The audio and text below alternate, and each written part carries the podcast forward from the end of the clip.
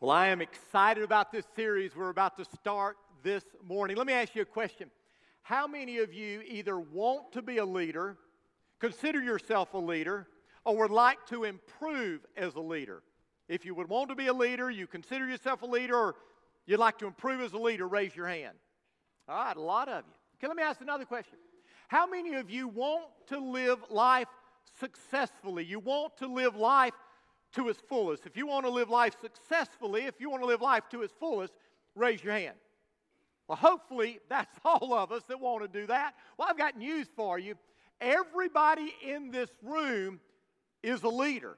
Regardless of who you are, regardless of how old you may be, you are a leader. The only question is who are you leading and how effective are you as a leader? This morning, we're beginning a series where we're going to take a look at, at 500 years, about 500 years in, the history of the nation of Israel. And as we do, we're going to look at 11 of the kings of Israel. And as we unpack the lives of these 11 kings, we're going to be learning some lessons about life and about leadership. And if we apply these lessons, these truths that we learn to our life, I will guarantee you, I promise you, that we will be living life to its fullest. And I promise you that you can be an effective leader regardless of where you are right now. Now, as we get started this morning, I want to give you a little bit of background that kind of leads us into this, this period of the kings. When God gave his people the law in Deuteronomy, God made provisions for the one day when the people would want a king. And this is what God said in Deuteronomy chapter 17, beginning in verse 14. He said, You are about to enter the land the Lord your God has given you. When you take it over and settle there, you may think we should select a king to rule over us like the other nations around us. If this happens, be sure to select a king, the man the Lord your God chooses. Now, don't miss what this says. God never told the people that they needed a king. But then he said, But if you choose a king, if you get to that point where you want a king like the nations around you, then this is the type of king that you need to have. And then God gives us the characteristics of the man who was going to be the king. And this is what he said in verses 18 through 20 that really kind of sum up everything else. He said, When he sits on the throne as king, he must copy for himself this body of instruction on a scroll in the presence of the Levitical priest. Now, this, this instruction that he was to copy on a scroll was the Word of God, it was the law of God. And so the king was to have a copy of the law of God. And then it says he must always keep that copy with him and read it daily as long as he lives. That way he will learn to fear the Lord his God by obeying all the terms of these instructions and decrees. The regular reading will prevent him from becoming proud and acting as if he is above his fellow citizens.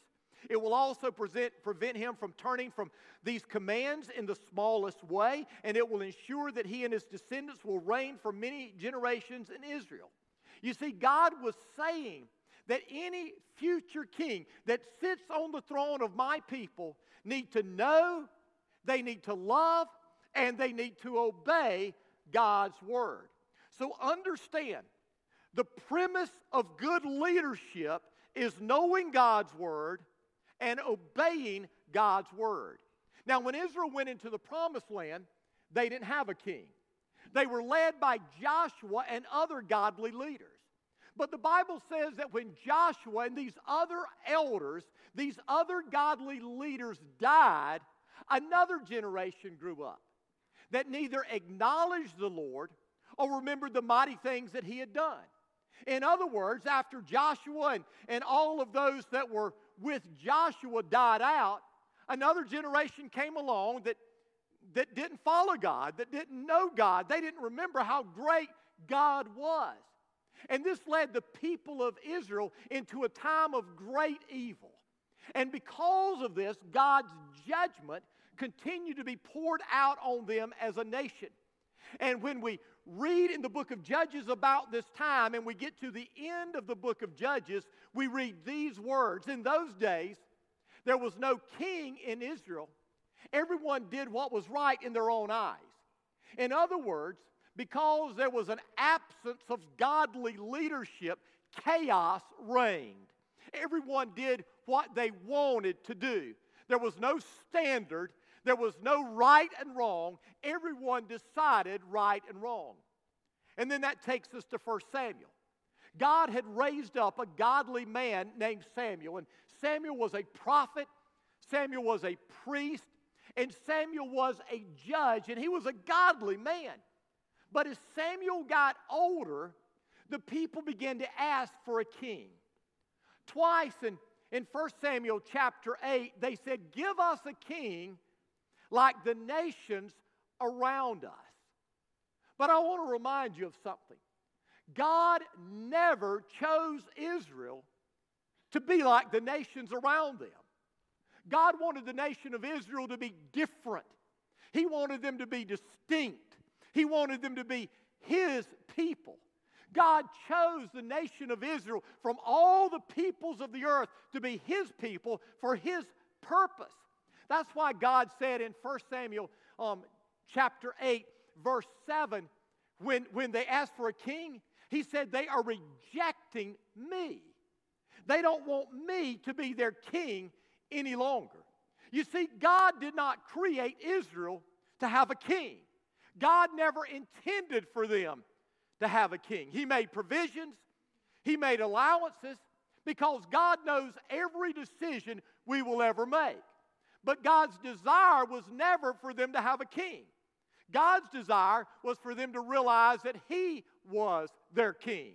In Psalm 95, verse 3, it says this For the Lord is a great God, a great king above all gods. Understand, God's desire for you is to be the king of your life. God's desire for you is to be the Lord of your life. And it really doesn't matter who is sitting on the throne of a country. It doesn't matter who is um, sleeping in the White House or the governor's mansion if Jesus is not the king of your life.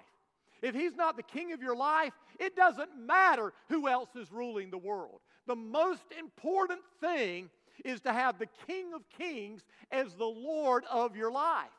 But the people, the people didn't realize that that when they were asking for a king, they were rejecting God's rule in their life. And so God told Samuel, Give them what they ask for. I want you to listen very carefully. Sometimes God gives us what we ask for to show us it's, what, what, it's not what we needed at all. Sometimes God will give us what we want even when it's not what He wants to show us that what we want is not what we need.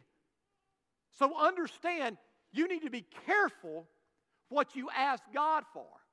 Now that brings us to the first king of Israel, Saul. On the surface, Saul had, had all the characteristics of a great king.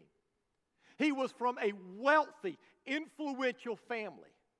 The Bible tells us he was good looking. As a matter of fact, it tells us he was the most handsome man in all of Israel. He was physically fit. We are told he was head and shoulders above everyone else in Israel. And so here is Saul. He was from a great family. He was very handsome. He was physically fit.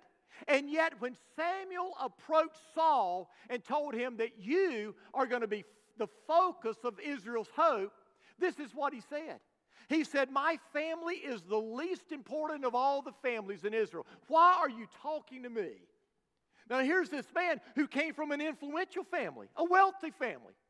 Here was a man who, who was head and shoulders above everybody else. Here was a man who was the most handsome man in all of Israel. And he says, Well, I come from a, a family that's insignificant. I'm a nobody. Why are you talking to me? Now, on top of, of this heritage that he came from, and on top of all of these attributes that God had blessed him with, we're told in the Bible that God also gave Saul a new heart. But this isn't talking about New Testament generation when we are saved.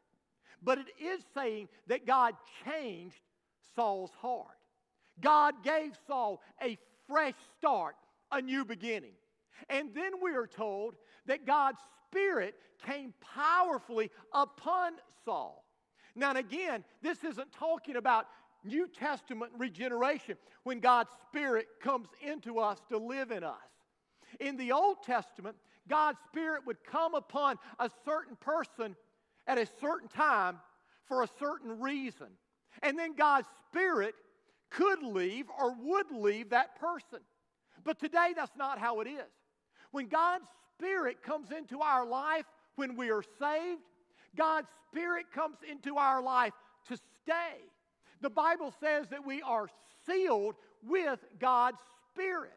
God's Spirit is our guarantee of the future hope that we have in Him.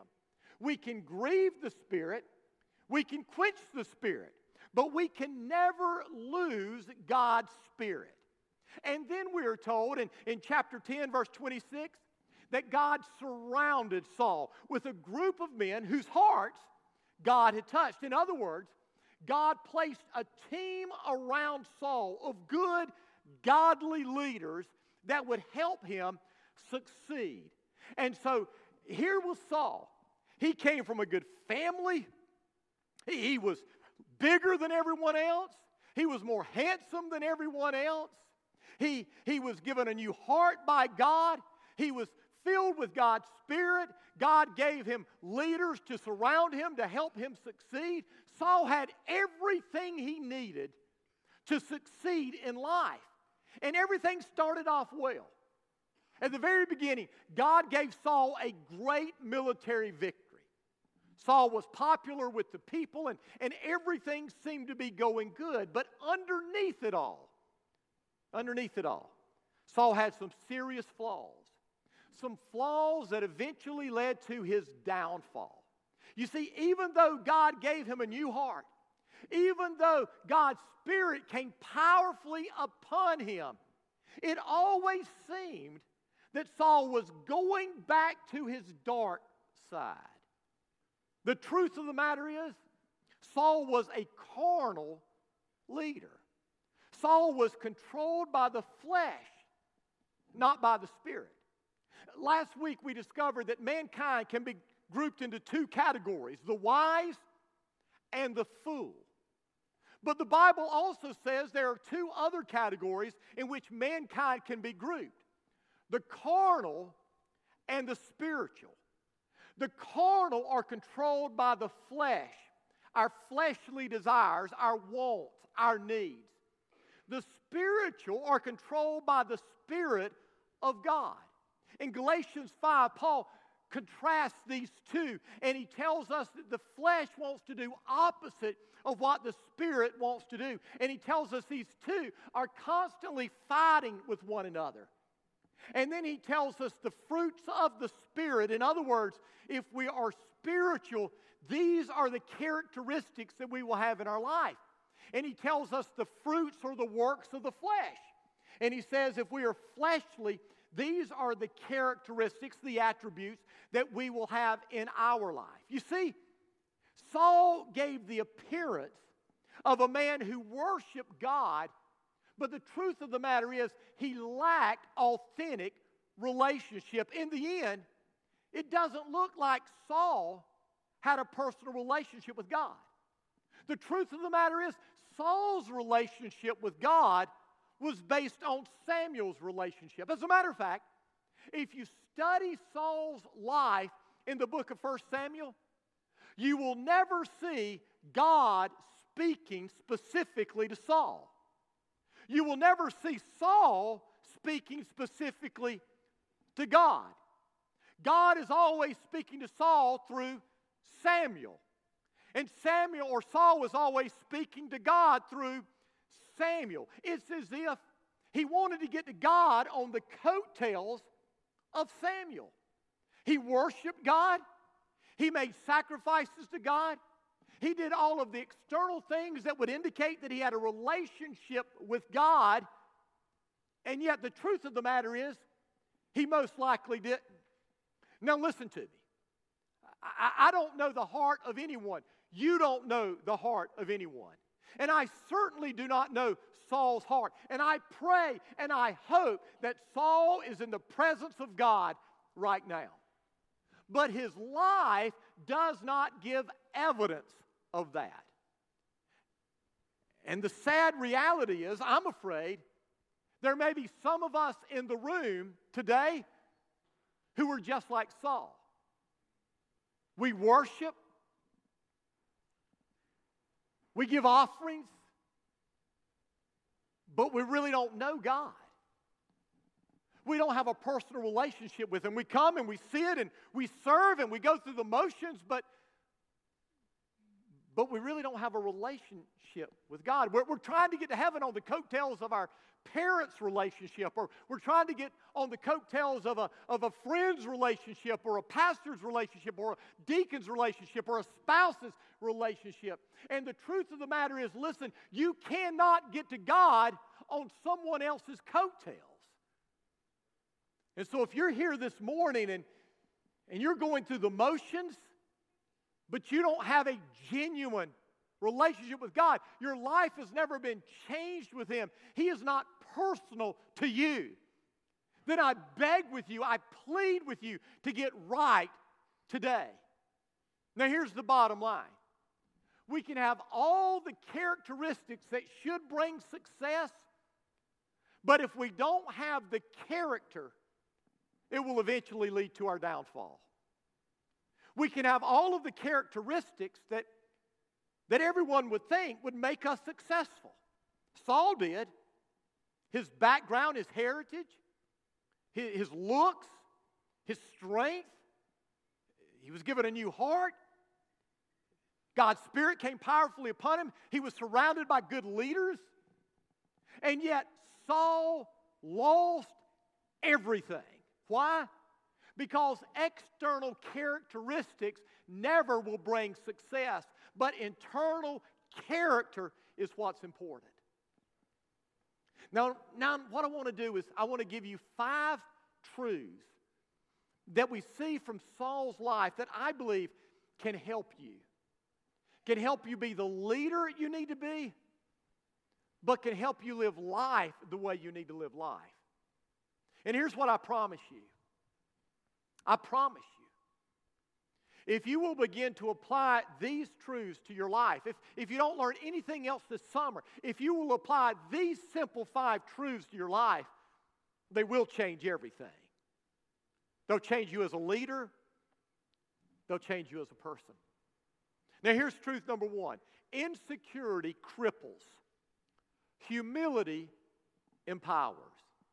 Insecurity will always cripple you but humility will always empower you. And the truth is, it's often hard to distinguish insecurity and humility. I mean, how can you tell whether someone is just simply insecure or someone is humble? Uh, someone said it this way, and I think this makes perfect sense. They said humility isn't thinking less of yourself, it's thinking of yourself less. In other words, humility isn't thinking less of yourself. It's not saying, I'm no good, I have no gifts, I have no abilities, I can't do anything right. That's not humility, that's insecurity. Humility is thinking of yourself less. It's not about you. It's not about your gifts. It's not about your abilities. It's not about your desires. It's not about your wants. It's not about you. Humility is when we aren't the focus of attention, God is the focus of attention, other people are the focus of attention, and we're down the ladder. Now, on the surface, it would look like Saul was, was a humble leader, he had humility. But the truth of the matter is, from the very beginning, we see that Saul was anything but humble. In 1 Samuel chapter 15, Saul built a monument to himself. Now, let me ask you a question. If you build a monument to yourself, is that humility? I'm going to give myself an award. It's not humility. And yet, that's what Saul did. After a battle, after a victory, he built a monument to himself. Paul wasn't humble, he was proud. And yet, he was insecure. We see this from the very beginning. We see when, when Samuel came to tell Saul that, that he was to be the king, he said, I am here to tell you that you and your family are the focus of Israel's hopes. And Saul said, But I'm from only the tribe of Benjamin, the smallest tribe in Israel. My family is least important of all the families. Why are you talking to me like this? We see this when Samuel went to anoint Saul as king. When he went to anoint him, Saul couldn't be found. You know where he was? He was hiding among the bags. He didn't want to be found, he was insecure. We see this insecurity whenever Saul made decisions that were wrong. Instead of accepting responsibility and taking the consequences, he cast blame. He, he wanted to, to blame other people for why something went wrong. That's not the sign of humility, that's the sign of insecurity. Listen, you will never become the leader or the person God desires until you have humility. Yet, you need to understand that you are fearfully and wonderfully made.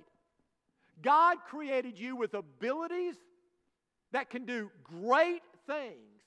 And until you embrace, embrace and leverage those, you will never accomplish those great things. Someone once said that God created every one of us a 10 in some area. I believe that. I believe that everyone in this room is an expert in some area. You may sit back and think you can't do anything. If you say that, then you're denying what God has said about you. God has made you wonderful.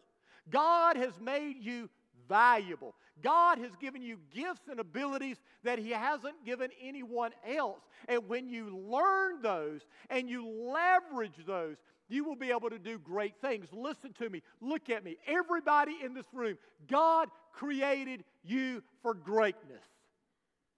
Now, greatness doesn't mean that you're going to have riches and earthly wealth. Greatness doesn't mean that you're going to have popularity and prestige. But greatness does mean that when you're leveraging the abilities and the gifts that God has given you, you will have peace, you will have joy, you will, in, um, you will um, have fulfillment, and you will have success in what you're doing. And so, listen, insecurity cripples humility. Humility will make you a leader. Second, a strength not properly controlled will become a weakness. After Saul had been anointed king by Samuel, he went back and he was working in his field, and, and Nahash, who was the king of Ammon, led his army against a town, the town of Jabesh Gilead. And the people of Jabesh asked for peace with Nahash. But Nahash said, I'm only going to give you peace, allow peace, if every one of you will gouge out your right eye to disgrace Israel.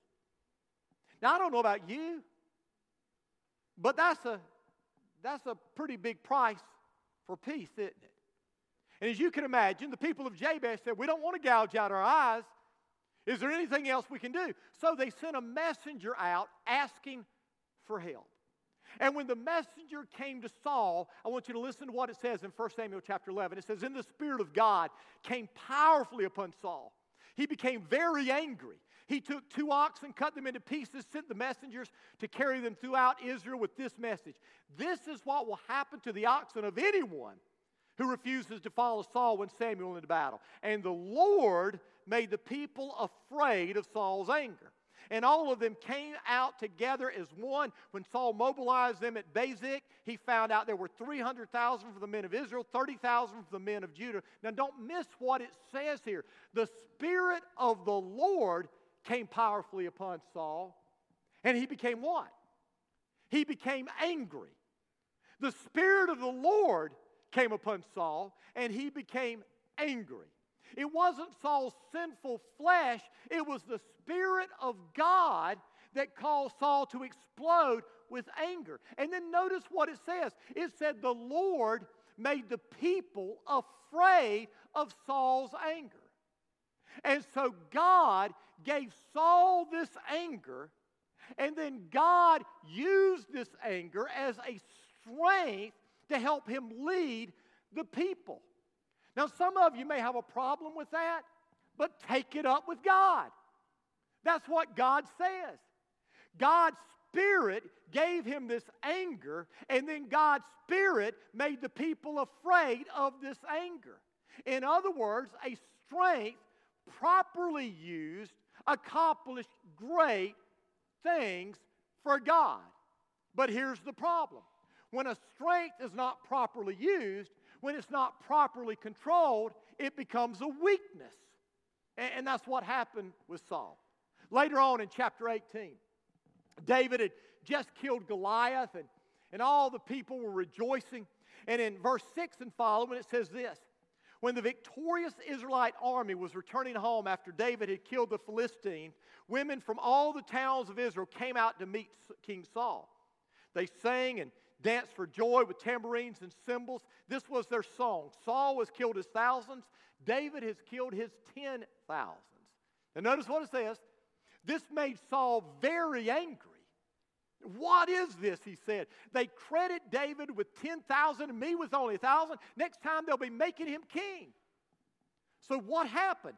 This anger that was given to him by God became a weakness that eventually led to his downfall.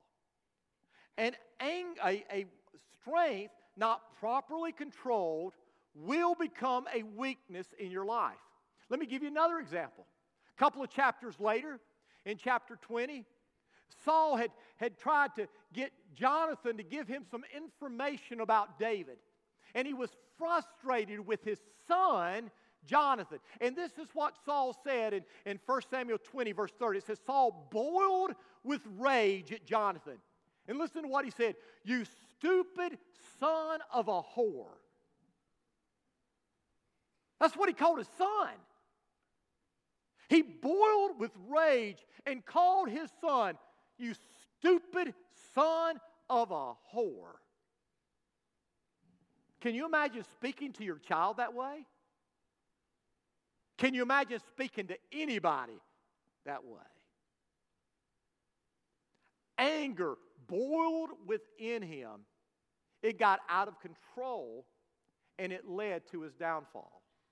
A strength, God given strength, the anger, not properly controlled, led to a weakness. Now ask yourself what are your God given strengths? We all have them. But here's what you need to understand any strength not properly controlled will become a weakness. Service can be your strength. Not properly controlled, that will be a weakness. Gentleness may be your strength. Not properly controlled, will become a weakness. Kindness, giving, can be your strength. Not properly controlled can be your weakness. Every strength can become a weakness if it's not properly controlled. Here's the third truth partial obedience equals disobedience. In chapter 15, God had decided it was time to deal with the horrific sins of the Amalekites. We don't need to go back into the history, but the Amalekites were evil, wicked, people. And God had said, I am going to judge you. And finally, in 1 Samuel chapter 15, it's time for God to judge the Amalekites. And here's what he told Saul. Listen to it. He said, completely destroy all the men, the women, the children, the babies, the cattle, the sheep, the goats, the camels, and the donkeys. And I know that raises a lot of questions for many of you. Why in the world did God tell Saul to destroy all the babies and all the children? Why was God going to completely wipe out this nation of people? He was going to remove them from the face of the earth. Why? And we can talk about that at a later date. But what you need to understand right now is God commanded it. God said, This is what I want you to do. But Saul refused to obey. Not because he was righteous, he refused to obey because he was selfish. The Bible says that he killed everyone every man, every woman, every boy, every girl, every child, except the king. He kept the king. And he didn't kill every animal like God commanded, he only killed the worthless animals. He kept all of the good animals for himself and his men. And so here he was. God said, I want you to completely wipe this nation from the face of the earth because of the sins that they have committed. And Saul refused. Well, the Bible says that, that God was angry over that. In 1 Samuel 15, verse 10, it says, The Lord said, I am sorry that I ever made Saul king, for he has not been loyal to me, and he has refused to obey my commands. Now, when Samuel came and confronted Saul with his sin, with his disobedience, initially Saul, Saul hid it, he covered it up. He said, I, I did everything God commanded. He said, I've obeyed God completely.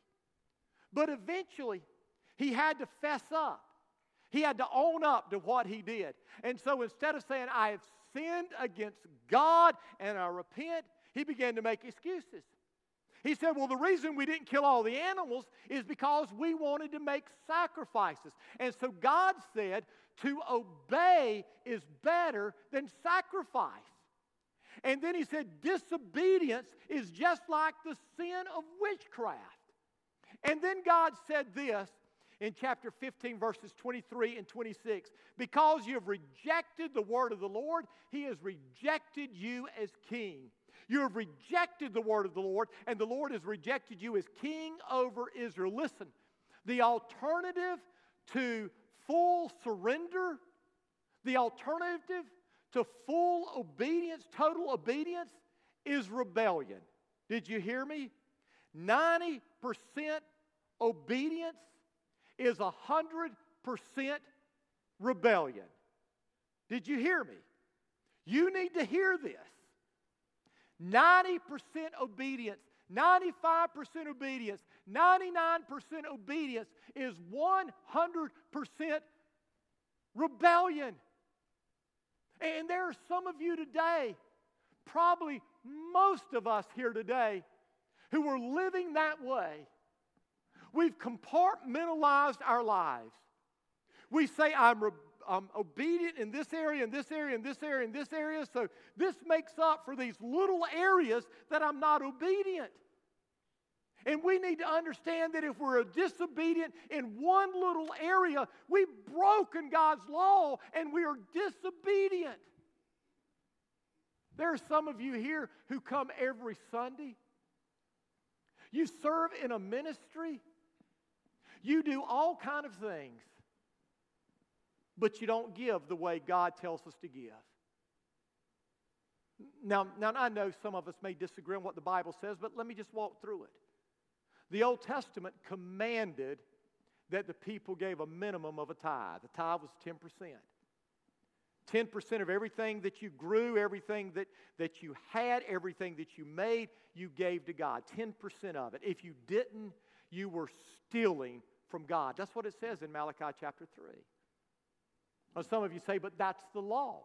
You're right. That was the law. The New Testament, we live under grace. You're right. We live under grace. Jesus made it clear that grace will compel us to do more than the law can ever command us to do. And so, what was a minimum in the Old Testament, a tithe, is certainly a minimum for people who have understood that Jesus died for us. And there are some of you that you make excuses. You've compartmentalized your life. Well, I'm here, I serve, that should count. How, how can you do that? 90% obedience is 100% rebellion.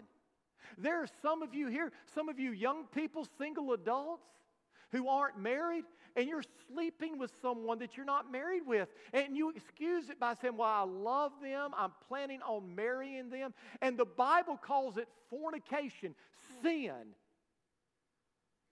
And yet you somehow compartmentalized it and justified it and said it was okay. There are some of you who someone has done you wrong. They hurt you, either through deeds or through words. And you've crossed your arms and you've said, I don't care, I am not forgiving them. You're sinning against God. 90% obedience is 100% disobedience. So, what do we need to do? I'll tell you what we need to do. We need to humble ourselves before Almighty God. We need to fall on our face before God and beg Him to forgive us. We need to humbly submit our lives, surrender our lives entirely, completely to Him. And that's not saying we'll never blow it. That's not saying we'll never mess up. That's not saying we'll never falter. We probably will, but it's saying that the desire of our heart is to give Him our all, and we're going to trust Him, and we're going to live every day trying to live that way.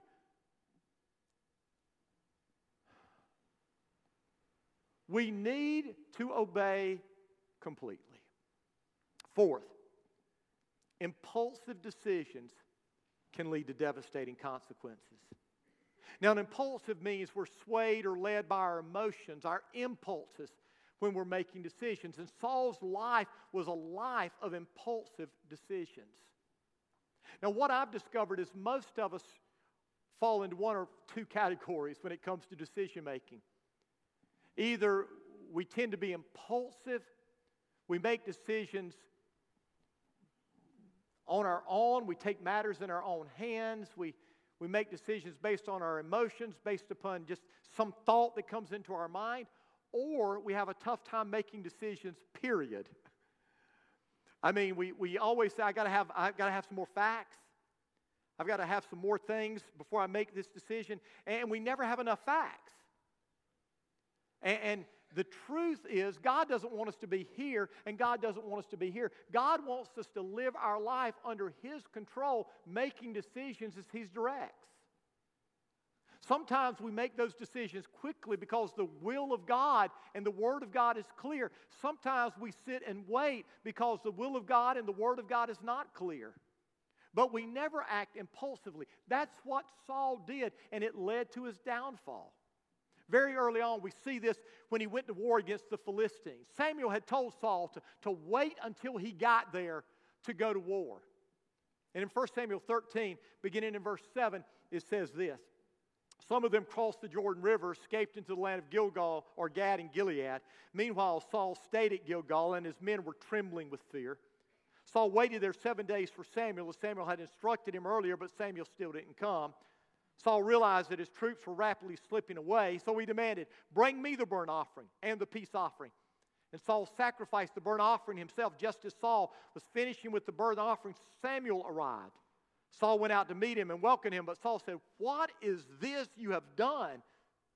Saul replied, I saw my men scattering from me, and you didn't arrive when you said you would, and the Philistines are at Michmash ready for battle. So I said, The Philistines are ready to march against us at Gilgal, and I haven't even asked the Lord's help. So, so I felt compelled to offer the burnt offering myself before you came. How foolish, Samuel exclaimed. And that decision caused Saul to lose his kingdom. Do you hear me?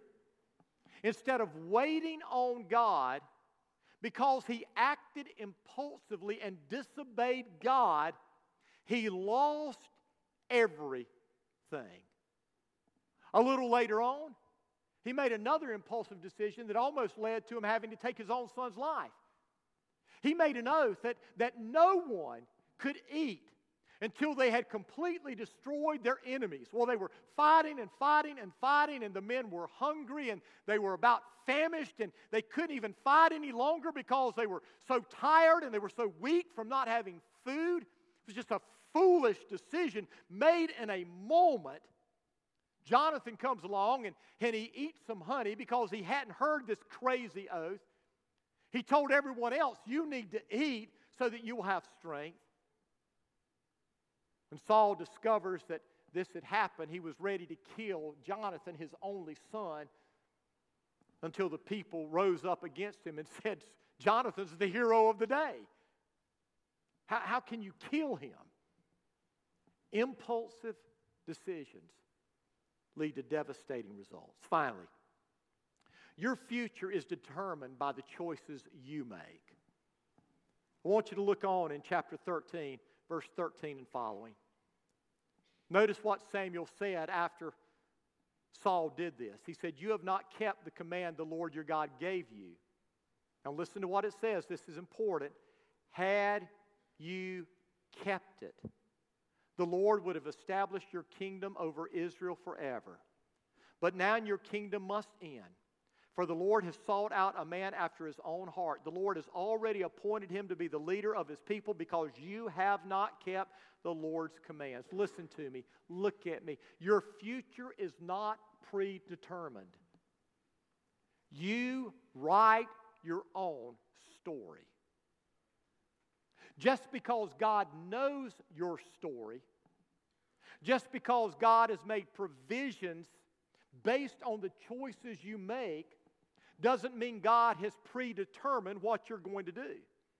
The Bible makes very clear here that Saul had the freedom to make the right choice. And if he had made the right choice, his family would have ruled over Israel forever. But because he didn't, God raised up another leader, David, a man after God's own heart, who would become the king.